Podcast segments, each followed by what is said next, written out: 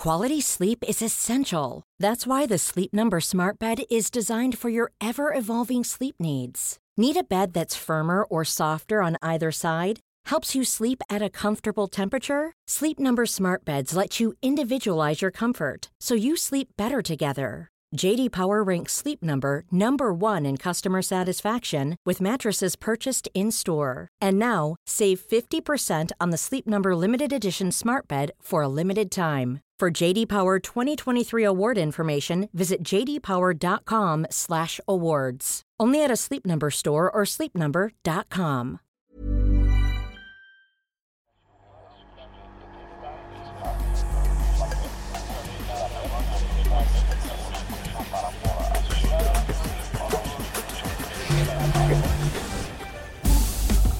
Welcome to Cry Like a Boy, a Euronews original service and podcast that explores how the pressure to be a man can harm families and societies. Stay with us as we travel across the African continent to meet the men who defy centuries old stereotypes. In the previous episodes, we talked about how migrant communities create a new home in host countries. Today, we continue our conversation with Sharon Ekambaram, a human rights activist based in Johannesburg, South Africa, and Julie Kleinman, author of the book Adventure Capital on West African Migrants in Paris, based in Bamako, Mali. I am Khopotso Bodibe with you from Johannesburg.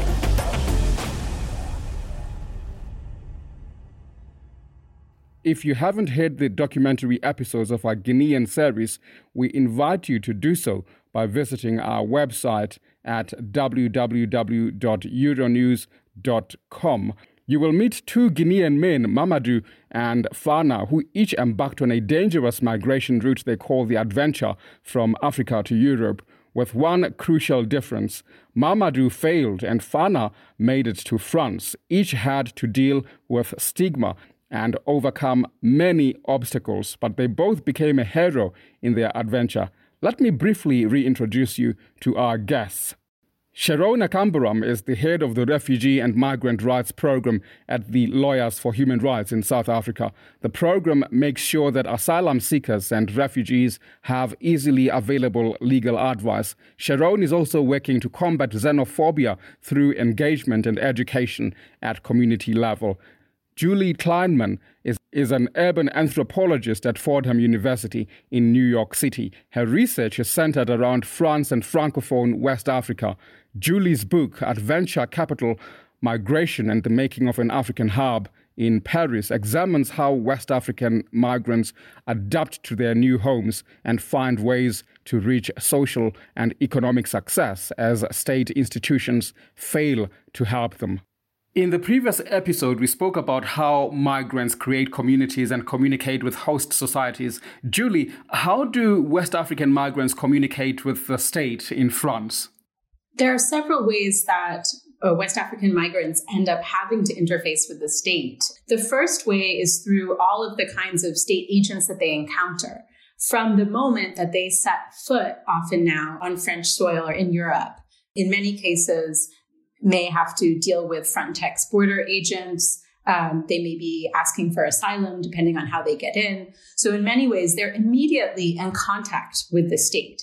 And then in their everyday life, they are often uh, confronted with um, having to deal with the bureaucracy, they're always seeking to get legal status. And so um, they're constantly involved in these bureaucratic itineraries that can be quite complex uh, and purposefully difficult. I myself lived in France for quite a while as a foreigner, and it was very difficult for me to get papers at, at various points. And that's as a white American woman. Of course, for uh, West Africans, it's even more difficult, and they're in much more precarious situations. And often, uh, for this reason, they're under uh, deportation orders. They often are frequently in contact with the police um, and trying to avoid the police. But sometimes the police are a nuisance that they have to deal with. And of course, I should add that many West Africans are in France legally. They have legal status, they have resident and work permits, but they too have to constantly be renewing those work permits, renewing their resident permits, At the same time, um, they tried to turn around their conversations with the police. They tried to retell these, these stories to each other, to use them in their own interactions and find some sort of meaning in them, because otherwise they were facing what they felt was like an attack on their dignity and often a daily attack on their dignity for those who use public transportation frequently and were constantly being stopped by the police. Let me turn to you, Sharon. In your work, you help refugees and asylum seekers to successfully deal with the state in South Africa. What are the main issues that you encounter? People wait, as, as Julie has described, for West Africa. In our instance, um, you know, people have to go back every three months to have their papers renewed. The uh, other related problem is now our government has just recently promulgated amendments to the Refugee Act, which are incredibly regressive at one stage, we were championed as having the most progressive refugee policy in the world. It respected human rights. It's not refugee based, refugee camp based, rather, and it is about urban integration. But the policy shifts uh, are clearly a regression to mimic countries like Europe and America, where restrictive measures are being taken, where people are going to be overwhelmed with bureaucracy and paper trail and in that way be denied access to, to, to be protected as refugees. So I think those are some of the ongoing problems we experience. And under COVID, um, all the refugee reception offices were closed in March uh, of 2020. And it's now over a year that those offices have been closed. And while the government issues regular directives, the Department of Home Affairs um, points out that there, has been a general extension of all permits that they um, they're not you know even though their their physical papers appear make it appear as though it expired, but according to the government, their permits have been uh, extended. But this information, there is no political will to inform all the stakeholders about the changes and the, what, what is taking place with asylum seekers and, and, and refugees. So the banks would not grant you uh, the ability to, to withdraw money because your permit has expired. Your, your children can't go to school. Young people can't write matric because they have expired permits. People cannot go into hospital for basic services of healthcare because they have expired permits. And this is purely because the Department of Home Affairs refused to make the effort to treat people like human beings and inform uh, all these relevant departments and the mining companies that this is the current uh, situation under COVID. Julie, your recent work is centered around the migrants of return in Mali. Some people we talked to from neighboring Guinea expressed strong disapproval of those who failed to migrate to Europe. Let me play an excerpt from one of our documentaries um, on this. If you're a man, when you have a goal, either you achieve it or you die. But he was afraid to die. He returned. He spent so much money on this trip. If I were him, I would have never returned. I'd rather die there than come back. This is one of Mamadou's relatives. He wishes to remain anonymous. To me, he's a woman because it's women who go back and forth. A man has a goal, and he either achieves it or he doesn't. Now, the migration routes that uh, people actually embark on are extremely dangerous and costly in a lot of ways. People starve in the desert, they might do forced labor to get some food, they get in trouble with authorities.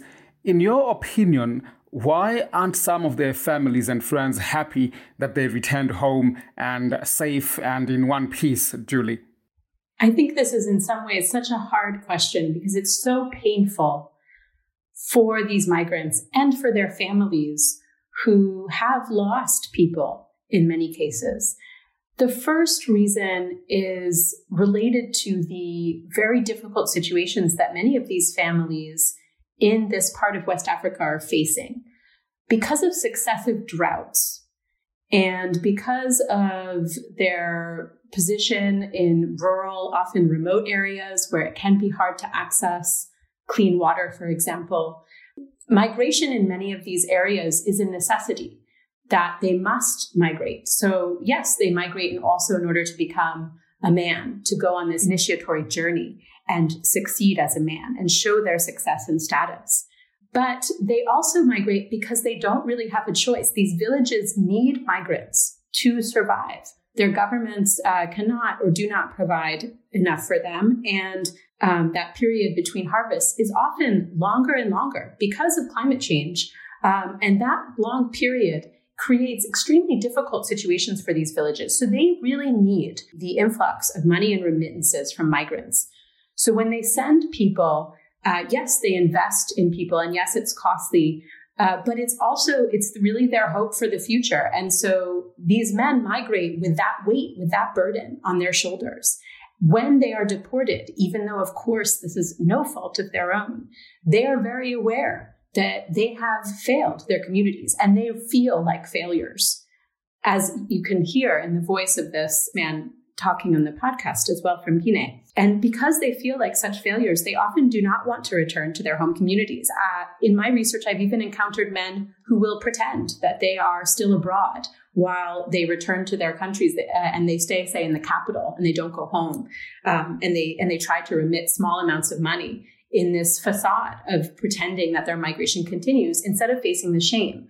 And the other reason why it's shameful is because as the migrants themselves are aware, and of course the families are aware, the shame is not just on the migrant, but on the whole family. So it attacks the, the dignity of the whole lineage or the whole family.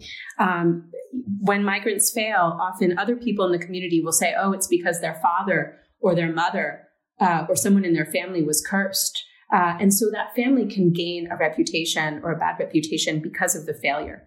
Also, families see how successful migrants are the ones building uh, wells, building water towers, and other important infrastructure in these villages. Uh, migrants contribute so much to that. And when their family fails to create such a such a contribution, they lose status in their own communities. Uh, and because of all that, all that burden lies uh, on the back of the migrant um, themselves, even though, of course, it's because of the restrictive migration policy that they are deported. How can governments and host countries make the migrant experience easier for people who migrate into, into different countries, particularly looking at the South African situation?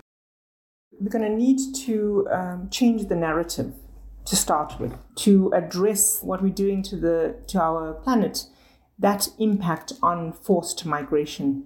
Uh, the World Bank has, has produced incredible research on the impact, particularly on sub Saharan Africa, and how no longer people can't live off the land and are fleeing, leaving because of that. So, the need to actually recognize climate refugees, I think, is critical.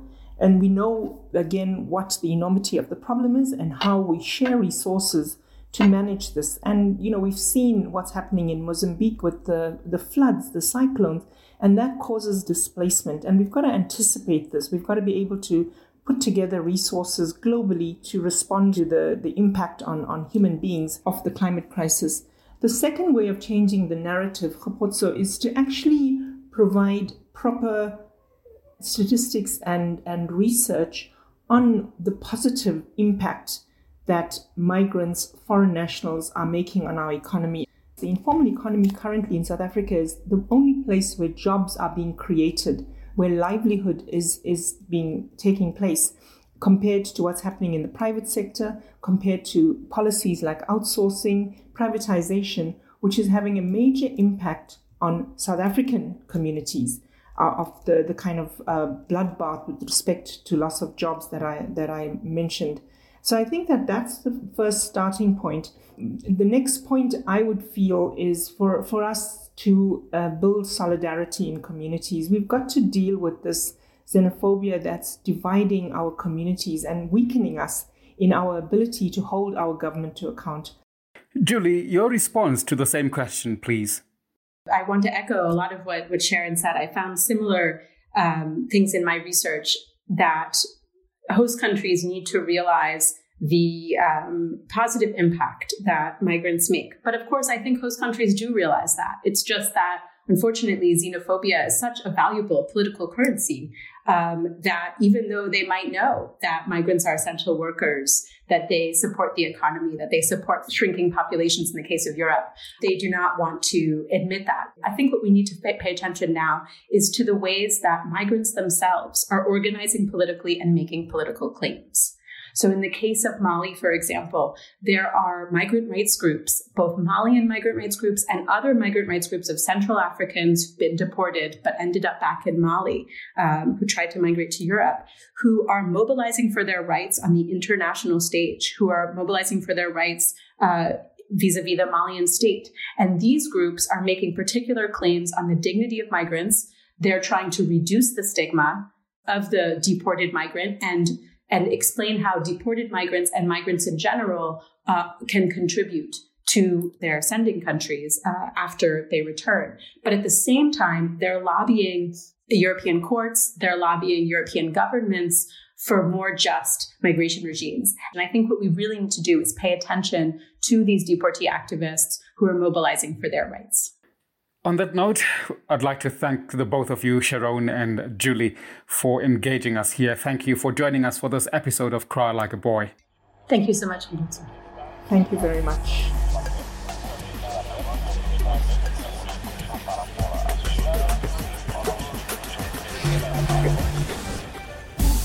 This show has been produced with me, Khopotso Bodibe, Makeme Bamba in Conakry, Guinea, Naira Davlashyan, Marta Rodriguez Martinez, Lillo Montalto Monella, and Mame Peya Diao in Lyon, France, and Arwa Bakala in Dakar, Senegal.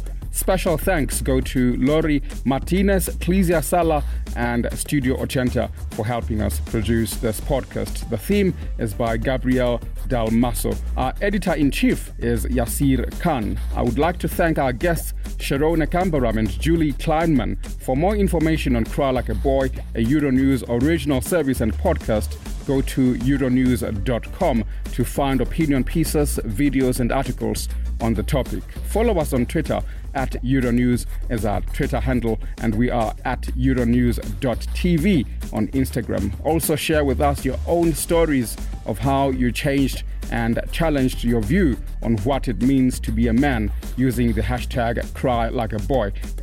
Our podcast is available on Castbox, Spotify, Apple, or wherever you listen to podcasts. If you liked this episode, please give us five stars and leave a comment. We love reading those. If you are a French speaker, this podcast is also available in French. Dans la tête de homme